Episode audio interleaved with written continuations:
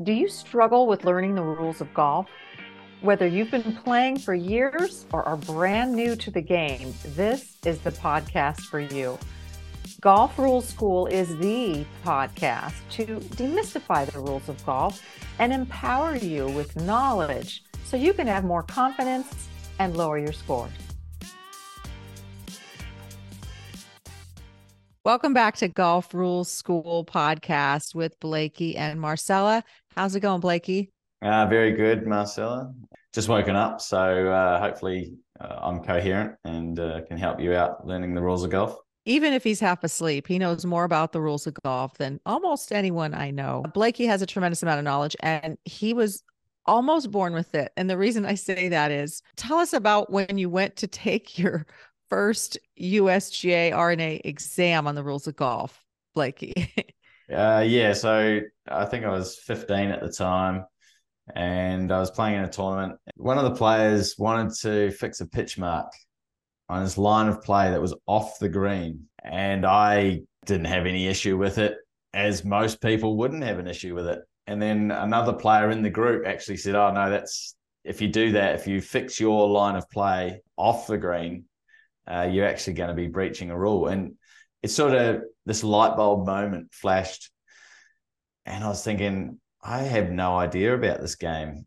So we decided to go through, there was a few club members um, at Wanaka Golf Club, where I used to be a member, uh, decided to go through this rules of golf course. Uh, it was an R&A thing. Yeah, we'd go every three weeks and do two hours of study. And then we came back and did the exam and I managed to. I think I was 16 by that time. I managed to get six, uh, 81% on my exam, which was better than everyone else in our club. And then everyone used to come to me and say, from an early age, you know, I was giving out rules of golf knowledge, but it was it was strange because I really still didn't have an understanding. Even if I got this 81%, I really still didn't have an understanding of the rules of golf that well, didn't understand the terms, uh, didn't understand the application too much. I was just really good at doing exams, and that's why I got 81%. But I had really had no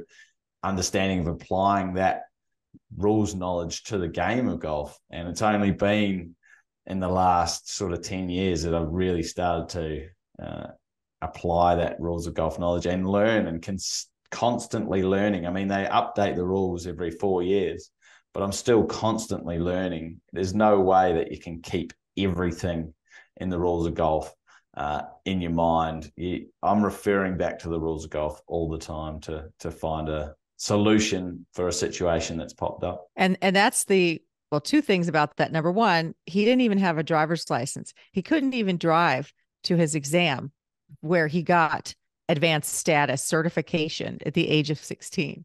So that just blows me away. And that's why he's my mentor and why he coached and helped me get ready for my exam, which I did pass, but it was a lot harder than what you experienced for me because I was older when I did it and I didn't grow up playing golf. That's what's unusual about me. And that's why I, I so um, am excited about sharing my knowledge when I teach with ladies at, at clubs and courses all over the world is that um, if I can learn this stuff, then you can too. Anybody can learn it. It just takes that that focus, right? And Blakey is a rules official. Um, he officiates at tournaments all over the world. He's been doing that for 10 years and he's been to over 20 countries. So he's been just about everywhere on every tour. And um, that's what he does, you know, week in and week out. So he's got a tremendous amount of knowledge, which I'm really thankful for that he's kind of taken me under his little wing. Before we get started, I just want to go through the simple golf rules question of the episode. Which format of golf requires you to finish out the hole? Which format of golf requires you to finish out the hole? So we'll talk about the answer throughout this podcast and then we'll confirm the answer at the end and you can hopefully confirm that you got it right. So let's dive in and talk about a stroke, a swing. So many times people talk about, I took a swing at the ball or I made a practice swing or practice stroke, and they don't understand there's a difference. And it's really important when it causes your ball to move on certain areas of the course. So let's talk about practice swing, practice stroke, and the actual stroke. Yeah, so you have practice stroke, practice swing, and stroke. Practice swing is the easiest one to explain. That's simply when you're just swinging the club with no intention to hit the ball. Uh, you might be warming up, you might be trying to get a feel for the shot that you're about to play.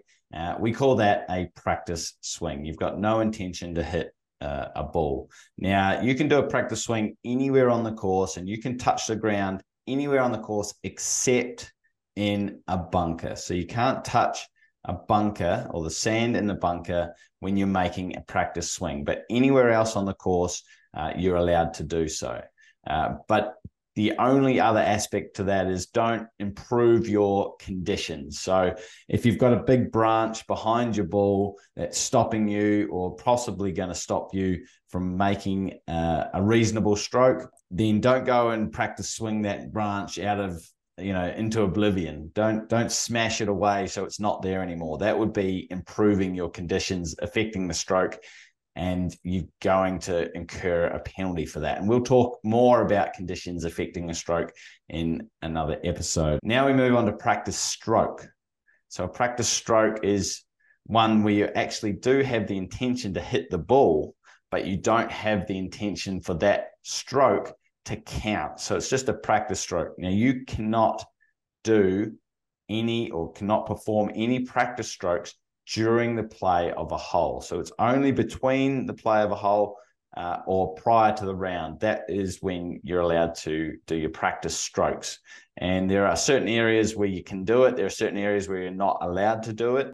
Yeah, let's talk about those for a second because while we're on that, because this is something that people hear about or maybe see on tour and and they're still a little bit confused. So you are permitted under the rules of golf to make a practice stroke, which is again that intentional stroke at a ball, um, on the putting green of the hole you just completed, and you're allowed to chip practice chipping, make practice strokes, chipping on or near the putting green of the hole you just completed and on or near the teeing area of the hole you just completed. You can do any of those things in those two areas. You cannot make a practice stroke in bunkers on the hole that you just completed. Again, we're talking about between two holes. You finished a hole before you're starting another one. But key element is not delaying the game. So what's the terminology on that on on those delays if you're willy-nilly doing your thing there and and the people are waiting for you? If you unreasonably delay your play, uh, you're going to incur a general penalty, uh, you know, just for delaying play. So if there's a bit of a hold up, you can do it. Um, if there's no hold up, you should uh, move on quickly to your next teeing area and start play of the hole. Yeah, so the general penalty is um, it's two strokes in stroke play, and it's loss of hole and match play. In another episode, we'll talk about the different kinds of penalties that you can occur, uh, incur, I should say. Um, so, in addition to that, regarding practice swing and practice stroke, um, actually practice stroke of the ball remember that we see it on tour on tv in the um, uh, like a Ryder Cup match play format. So we think it's okay then. And many players think it's not okay to make those practice strokes, for example, on the putting green of the hole you just completed. In stroke play, we think that we can't do that because we don't see it on tour. And why is that, Blakey? Uh, yeah, so they have a local rule on tour uh, that prohibits players, not allows players from making a practice stroke on the green that they've just played on. So uh, most professional tours will have that local rule, and that's why they won't be able to do that. Uh, in match play situations, uh, the WGC, Dell match play, uh, they don't have that local rule. So you can actually practice putt after you've finished, but obviously don't delay your play. Interestingly enough, they didn't have it at the Ryder Cup and the President's Cup in previous years until the most recent Ryder Cup. They actually adopted it, and the players weren't allowed to uh, have a practice putt after they'd finished. So uh, it'd be interesting to see. We've got a Ryder Cup coming up this year. It'd be interesting to see uh, whether that happens or not. Yes. And so, and those of you that play team play or four ball competitions, there's some twists and turns onto whether or not you can make that practice stroke after you've holed out or show the line to someone. We'll talk about that in another episode when we're ready for that. But that's kind of juicy and one of those things that most people don't have a really good grasp on um, what you can and can't do and actually what the penalty is. That'd be a good question, maybe for the listeners. We talked about practice swing, practice stroke. Yeah. So, and then the most important one is the stroke. So, a stroke is where you've actually, uh, it's the downswing of you swinging the club with the intention to hit the ball and the intention to count it towards your score. So you've got your backswing up to there, and then your downswing through to your follow through. That is what the stroke is. And you've got to make one of those at your ball on the teeing area to start play the hole. And then once you've started, you continue making a stroke, you know, and strokes can come in all different shapes and sizes. Um, you can have long strokes, you can have short strokes on the putting green, for instance. Um, but if you've got the intention to hit your ball and count it towards your score, then it's called a stroke. And that intention is also something really important when we talk about must, may, and should, and we talk about the terms, because some rules really boil down to what was your intention? And that rules official is going to be asking you when you tell them a situation, they're going to be gathering facts and they're going to say, Where is your ball? Where are you standing? Um, what were you thinking? I like to say to the ladies when I'm teaching, What were you thinking? But what was your intent? They want to hear kind of your thought process because if your intent was to improve the conditions around your ball, improve the conditions affecting the stroke, then there probably is going to be a penalty. Um, but some penalties, right, or some rules have to do with intention and some don't. But it's important to be thinking about whether or not you had that intent. And intent to hit your ball is different than accidentally hitting your ball. And there are some rules that talk about that and some situations where there's a penalty versus not a penalty and we'll talk about that later too. So much so many things we keep saying we're going to talk about later because we're trying to do this in a systematic way to give you enough to get your foundation laid and then we're going to build on that foundation. So you'll see it all come into play as we progress in this um, series. So can we talk about number of clubs that you can have? Yeah so the maximum number of clubs you can select for your play for a round is 14. Okay. Oh, you said it the you said it in the American way, just for me. That's not what you normally say. 14. That's not what you say. 14 is the maximum amount of clubs you have. I mean, you could use just one club for your whole round if you wished, if you really wanted the challenge of it. Um, I'd suggest a seven iron. But uh, 14, you're allowed 14. You can't have any more than 14. If you have more than 14, you're susceptible to a general penalty. Uh, and as Marcela said, we'll talk about penalties in another episode. If someone else has selected clubs for their bag, you can't use one of their clubs during that round. So if someone hits a really good drive off the first tee, you can't go, oh, I'd love to try that driver and hit it off the first tee as well. Uh, you need to select the 14 and only use from those 14 clubs. If you happen to damage one of those clubs in the normal course of play, uh, then you can keep using it um, or you can try and repair it or have it replaced. That's a change in 2023. You know, being angry towards your club for a bad shot, which it's always the club's fault. Uh, you can continue to use it in that case, but you're not allowed to have it repaired or replace it. You have a lot of examples of people throwing or breaking their clubs in anger on your golf rules questions uh, Instagram. And those are really funny and fun to watch, but those guys cannot replace that. Um, 2023, that rule changed where you can replace it if it was damaged, but not if it was due to abuse. And that's definitely abuse. You won't see me doing that. no, you won't see me doing that either. It's too expensive to break clubs. exactly. So let's talk about forms of play, those formats, because many people use some terms not quite correctly when we talk about who the other players are that day, what the relationship is to you. And that's all based on the format that you're playing stroke play versus match play. So which one you want to tell me which one you want to talk about first? Which one's your favorite? Well, my favorite is match play, and that's the original format that started when golf started. So that's say you and I, Marcel, are playing in a match. We're playing in the same group, and we can see or have the ability to see each other's shot, each and every shot. Whereas in stroke play, you could be playing against two people, you could be playing against 200 people and you're not going to have the ability because you're not all playing in the same group. You're not going to have the ability to see each and every person's shot.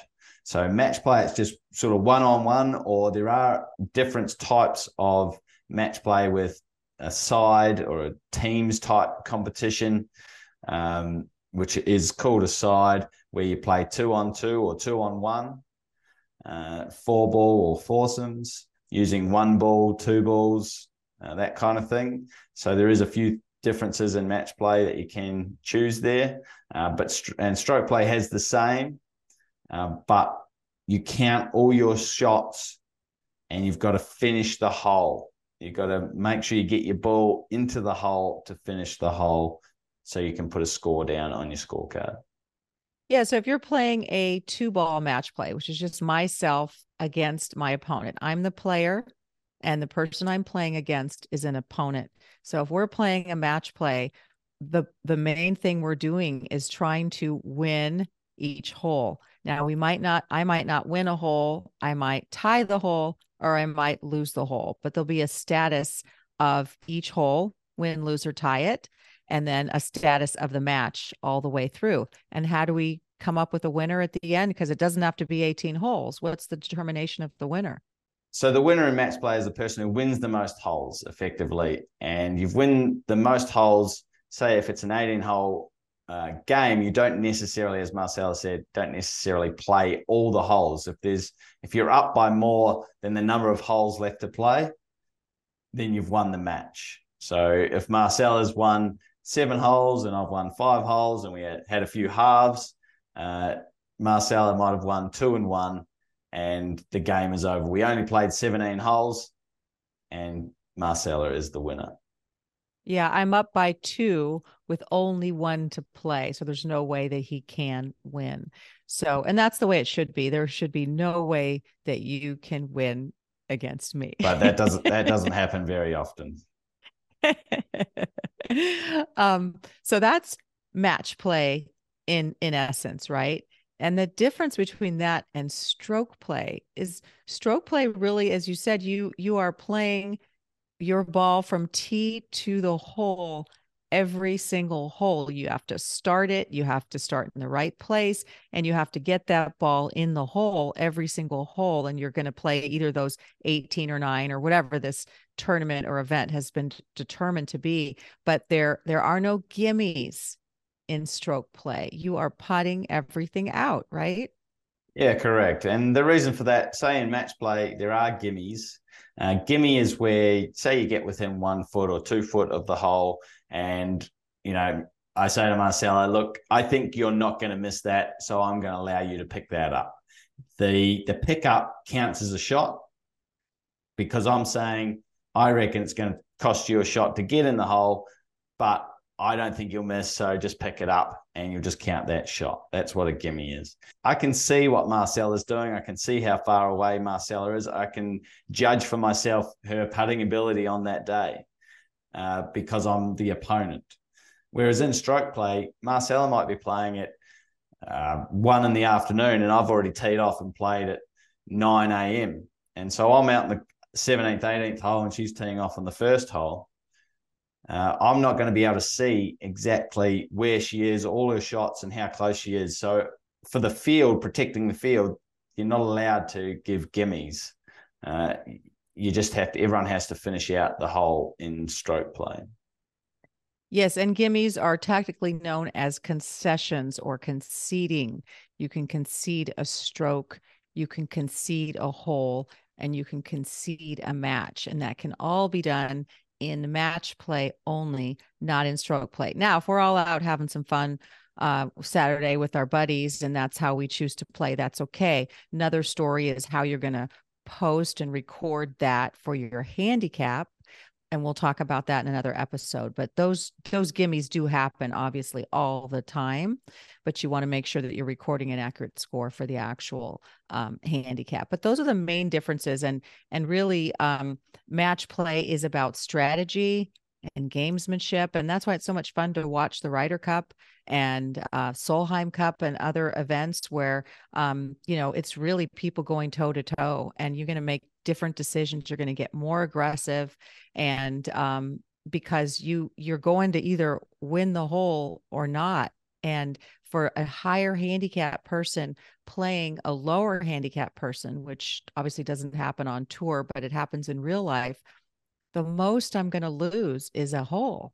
And that's so different from in stroke play. If i get too aggressive and i'm out god knows where uh, I could end up with an eight or a nine or a 10, maybe in stroke play in a club championship format. But in match play, the worst is going to happen is I'm going to lose one hole. Okay, pick up, dust myself off, you know, and move on to the next hole and start again. So that's really the fun of match play. That's exactly why I think uh, match play is my favorite, is exactly that. You can go for the green in one, you can go for the green in two, whatever. If it doesn't come off, the worst is going to be a loss of hole. Um, if it does come off, it's a great shot, but again, it's only a win. It's only one win, and you got to move on to the next. So there's no use um, winning eight in a row if you're just going to lose the next nine in a row. Yes. So. And so yeah, so I think we're we will talk more about stroke play and match play and some other formats. Um, but just keep in mind now when we're building this foundation that in match play, it's a player and an opponent. And it could be a player and their partner, which is called a side, S I D E, um, against the opponent and their partner, which is their side, right? Two sides against each other. But in stroke play, they're all um, competitors other players or competitors. In stroke play, you don't have an opponent. So when you you're picking up the phone or you're sending Blakey a request for an answer about something that happened on the course, make sure that you're using the term correctly. Because when you say the word, "Oh, well, my, this happened and my opponent did such and such," I instantly think that means you played match play. You might not have. So think about those terms and how important they are about what we call each player. Yeah, and in stroke play, you have someone to mark your card, and they're called a marker. And so that marker is there to make sure that you've played by the rules and make sure you've counted your shots correctly. And they are acting on behalf of the rest of the field. They're protecting the field to make sure that you've played uh, exactly as you should have. And you are doing the same. You are the marker for someone else. And so you've got to make sure that they are playing by the rules and counting their score correctly and to make sure that they are playing by the rules, you need to know the rules of golf. Definitely. And if they're not playing by the rules, you have a duty and obligation to protect the field. You can't just ignore something like you can in match play. And we'll talk about that more later. And we'll talk about markers later and handicaps. It's time to give you the answer to this what we're calling simple golf rules question of the week. They're simple now, they might get more complicated later. But what is the answer this week? Okay, so the answer to the simple golf rules question of the episode is stroke play. You must finish out the hole in stroke play. Match play, not necessarily because you might have already lost it, uh, or you've been given, uh, conceded the, the next putt uh, or next stroke. But in stroke play, you must finish out the hole. There are no thing, no such thing as gimmies in stroke play. But it's time to end our podcast today because we definitely want to end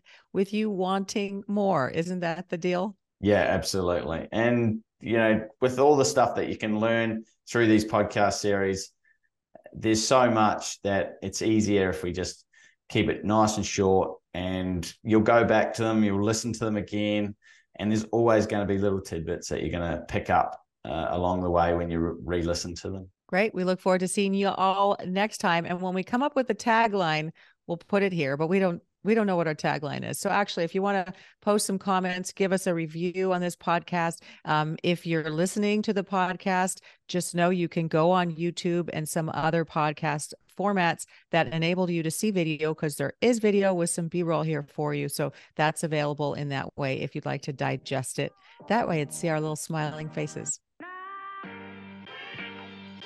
There's a rules official across the country, across the world. Here he is. Ta-da.